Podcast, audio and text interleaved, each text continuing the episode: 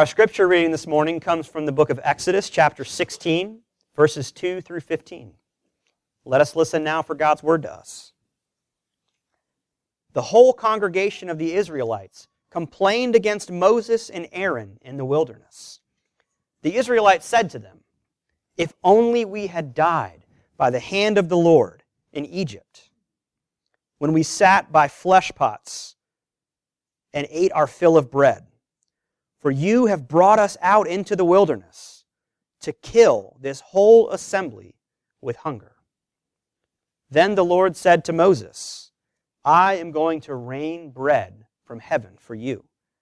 And each day the people shall go out and gather enough for that day. In that way I will test them whether they will follow my instruction or not. On the sixth day, when they prepare what they bring in, it will be twice as much as they gather on the other days. So Moses and Aaron said to all the Israelites, In the evening you, sh- you shall know that it was the Lord who brought you out of the land of Egypt. And in the morning you shall see the glory of the Lord, because he has heard your complaining against the Lord. For what are we that you complain against us?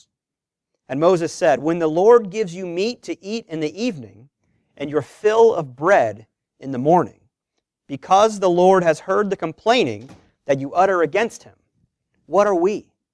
Your complaining is not against us, but against the Lord. Then Moses said to Aaron, Say to the whole congregation of the Israelites, Draw near to the Lord, for he has heard your complaining.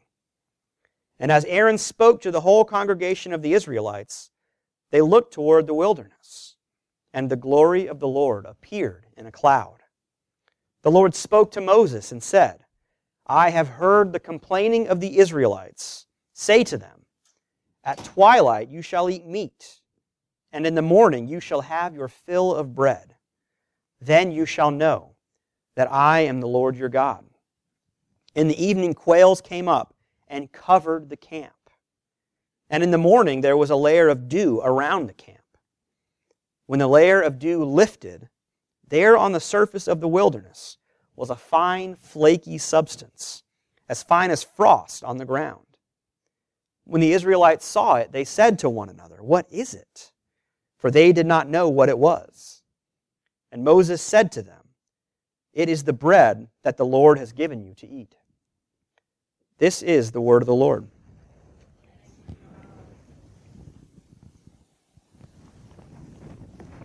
Boy, what a bunch of whiners and complainers, right? I mean, these who do these Israelites think they are? The audacity to question God like this. Has there ever been a more ungrateful bunch? I mean, they should be on their knees thanking God for every second of breath that they breathe no longer held captive by the chains of Pharaoh. Or at least this is often how we read this passage, isn't it? Pointing the finger of blame and asking how those people could possibly be so unappreciative of God's blessing and so untrusting of God's provision for them without ever fully realizing that we are those people. They are us. And what we see the Israelites doing here is something that should actually feel all too familiar to us. That even though they've left Egypt, Egypt hasn't completely left them. Even though they're no longer in the empire, the empire is still very much in them. And even though by the power of God we have left our sin, our sin has not completely left us. But notice the absurd characterization and the selective amnesia of their life in Egypt as compared to life in the wilderness. Their memory of slavery is distorted by their present pain and hunger. Their current scarcity leads them to create this false narrative of prior abundance. They, they say that they, they wish they had simply died by the hand of the Lord in Egypt, where at least they had these pots of meat and enough bread to go around. Now, now what do they have, right? Now what, what do we have out here in this wilderness? And this, this is what hunger can do to people. Or perhaps more to the point, this is what happens when reality doesn't quite match up with our expectations. We thought this would be easier, God. We, we, we, thought that once we left Egypt, that we would thrive. We wouldn't have to scavenge for food like animals. So they fabricate this, this idealized narrative of the good old days. Back in Egypt, we had pots of flesh and, and bread. Sure, we had to perform some backbreaking labor, but we had food at least, and plenty of it. It would have been better for us to just die in Egypt than to starve out here in the wilderness. And we do this all the time. So often, for instance, we lament how we've lost the good old days of this country, back when we still behaved like the Christian nation that it once was, founded upon biblical principles. We idealize our history and conveniently forget that our nation, much like the nation or the empire of Egypt, was built on the backs of slaves, whose bondage was routinely justified by preachers all over the country based on what we claimed was a very clear interpretation of Scripture. And we forget that for much of our history, that we look back on as the good old days, entire groups of people had their basic human rights limited based on arbitrary yet God given qualities like race and gender and things like that. So when we get worked up into a frenzy about the good old days of our prior Christian nation, lamenting the creeping secularism that is all around us, I think the truth is that we actually have no one to blame but ourselves. Like the Israelites, the narrative of the good old days that we so often tell ourselves isn't quite as true as we, we would like to believe.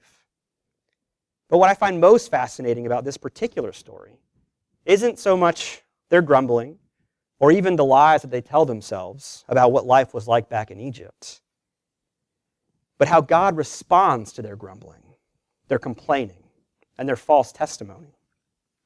There is not even a hint of judgment in how God responds to the people. The way the story is told, it, it, sounds like a setup, right? Like you can kind of see where this is going. We know where the people have come from, and we know where they're going, where they're ultimately being led. So when we hear about their complaining and their grumbling in the wilderness, we, we might be led to expect that what's going to happen is God will come down very harshly on the people, will let them know just how ungrateful they're being and how unappreciative they are. Or at the very least, that God will have Moses do it, right? And the suspense is built up even more when Moses uh, tells Aaron to tell the people, Draw near to the Lord, for he has heard your complaining which sounds to me a whole lot like when my mom used to say to me, just wait till your dad gets home. Right? She's right there, so. but instead of that stern lecture that we might expect, God simply responds by saying, At twilight, you will have, you, you shall eat meat. And in the morning, you shall have your fill of bread. Then you shall know that I am the Lord, your God. So the people grumble and complain, and God gives them exactly what they need. And then from here on out, when they wake up every single morning, they find that the bread that the Lord has promised is there for them, waiting for them, enough for each person, for each day. And whenever anyone collects more than they need, it rots, it grows worms, and becomes foul. And on the sixth day of the week, they collect twice as much bread so that they can observe the Sabbath, just as the Lord commanded them.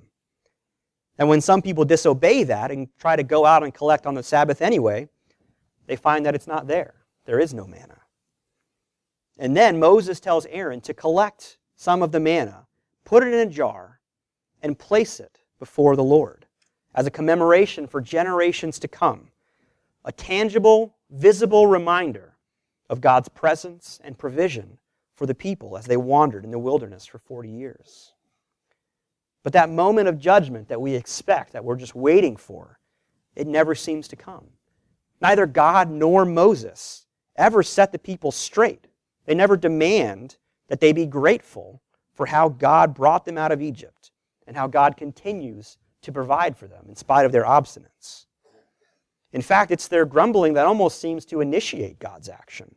Just like at the beginning of Exodus, when their cries went up to God, and God remembered the covenant with God's people. So not only does God not seem upset or angry about the grumbling, God almost rewards it in a sense. God actually seems uh, rather pleased to be, to be giving them this thing that they're asking for. It's not as if God is reluctantly giving in to their demands. Now again, there's just there's no there's no hint of judgment here, except when the people try to take more than they need, or try to go out and collect on the Sabbath. But not because they grumbled or made up stories about how good life was in Egypt. And all I can think is that, you know, if, if I were God, which is a dangerous proposition, right? I'd be pretty upset at these people. I would, I would want to let them know just how upset they were. I would, I would I'd probably, you know, give in and give them the food that they wanted, but I would do it, I would tell them about it with that disappointed dad tone, you know, that, that all, all dads have, just to let them know exactly how disappointed you are uh, in, in, their actions. But once again, surprise, surprise, we, I see very clearly that I'm not God and that God continues to act in surprising and confounding ways. You may remember last week we read about how the Israelites crossed the Red Sea. And we, we paid attention to and noticed the powerful baptismal imagery in that story. That the people moved through the waters from death to life. And that from those waters was born the people of God. It was the birth of a people. And I think here in this story, we now see Israel in its infancy. And if you've ever had a newborn or ever been around one, you know quite well how they act when they get hungry or tired or uncomfortable. I think the power of God's response to the people here is that we see, in God, we see a loving, patient parent caring for a newborn child who is still trying to figure out and navigate life in this new world. The people are fighting to figure out what this life is all about, and they're discovering that it's quite difficult, far more difficult than they had ever imagined. Being a parent of a newborn can be insanely frustrating because sometimes the baby just cries and cries and cries, and you have no idea why or what to do to help.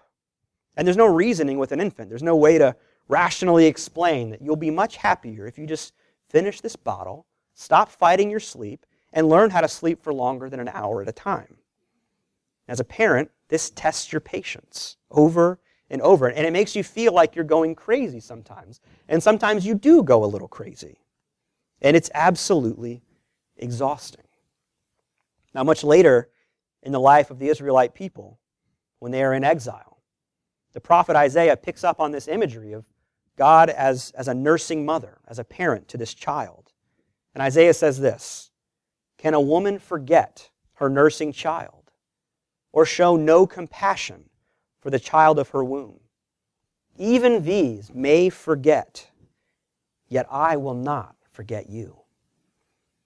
Isaiah's word to the people in exile is to remember that God is their loving parent, who, like a nursing mother, will not forget them and will always sustain them. And the people learned on that day that the same God that called them out of slavery, slavery in Egypt, would also provide for them and sustain them in the wilderness. If there's one thing that we know about God, and one thing that the Israelites learned on that day, it's that constant refrain that we hear echoed all throughout the Hebrew Scriptures. The Lord is gracious, slow to anger, and abounding in steadfast love.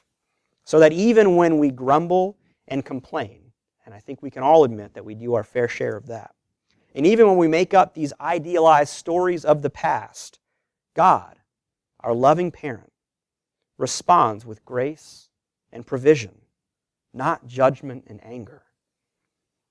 There's two important ways, I think, that uh, the imagery of manna and God's provision in the wilderness gets picked up in the New Testament.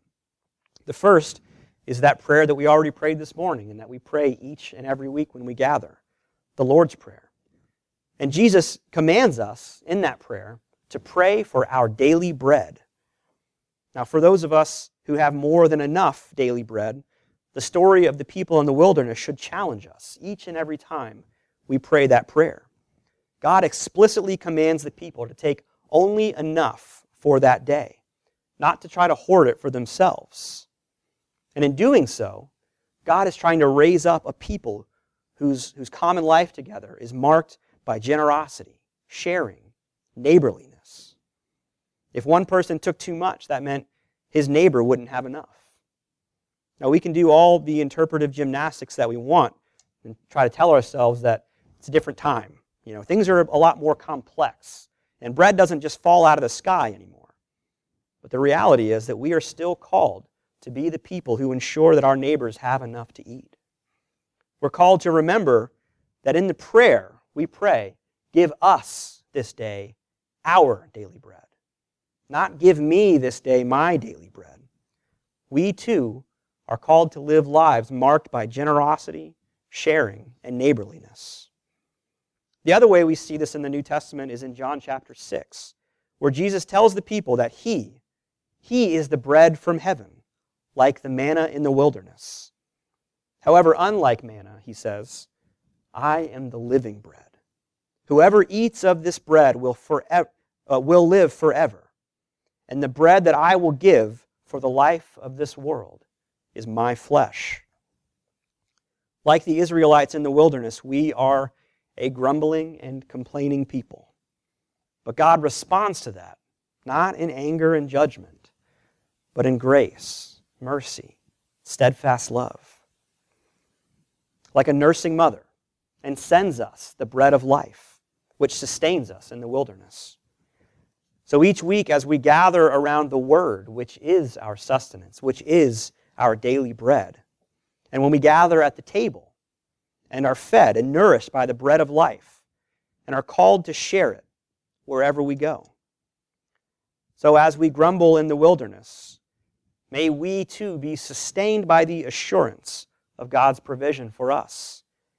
And may we live lives that are marked by generosity, sharing, and neighborliness. Amen.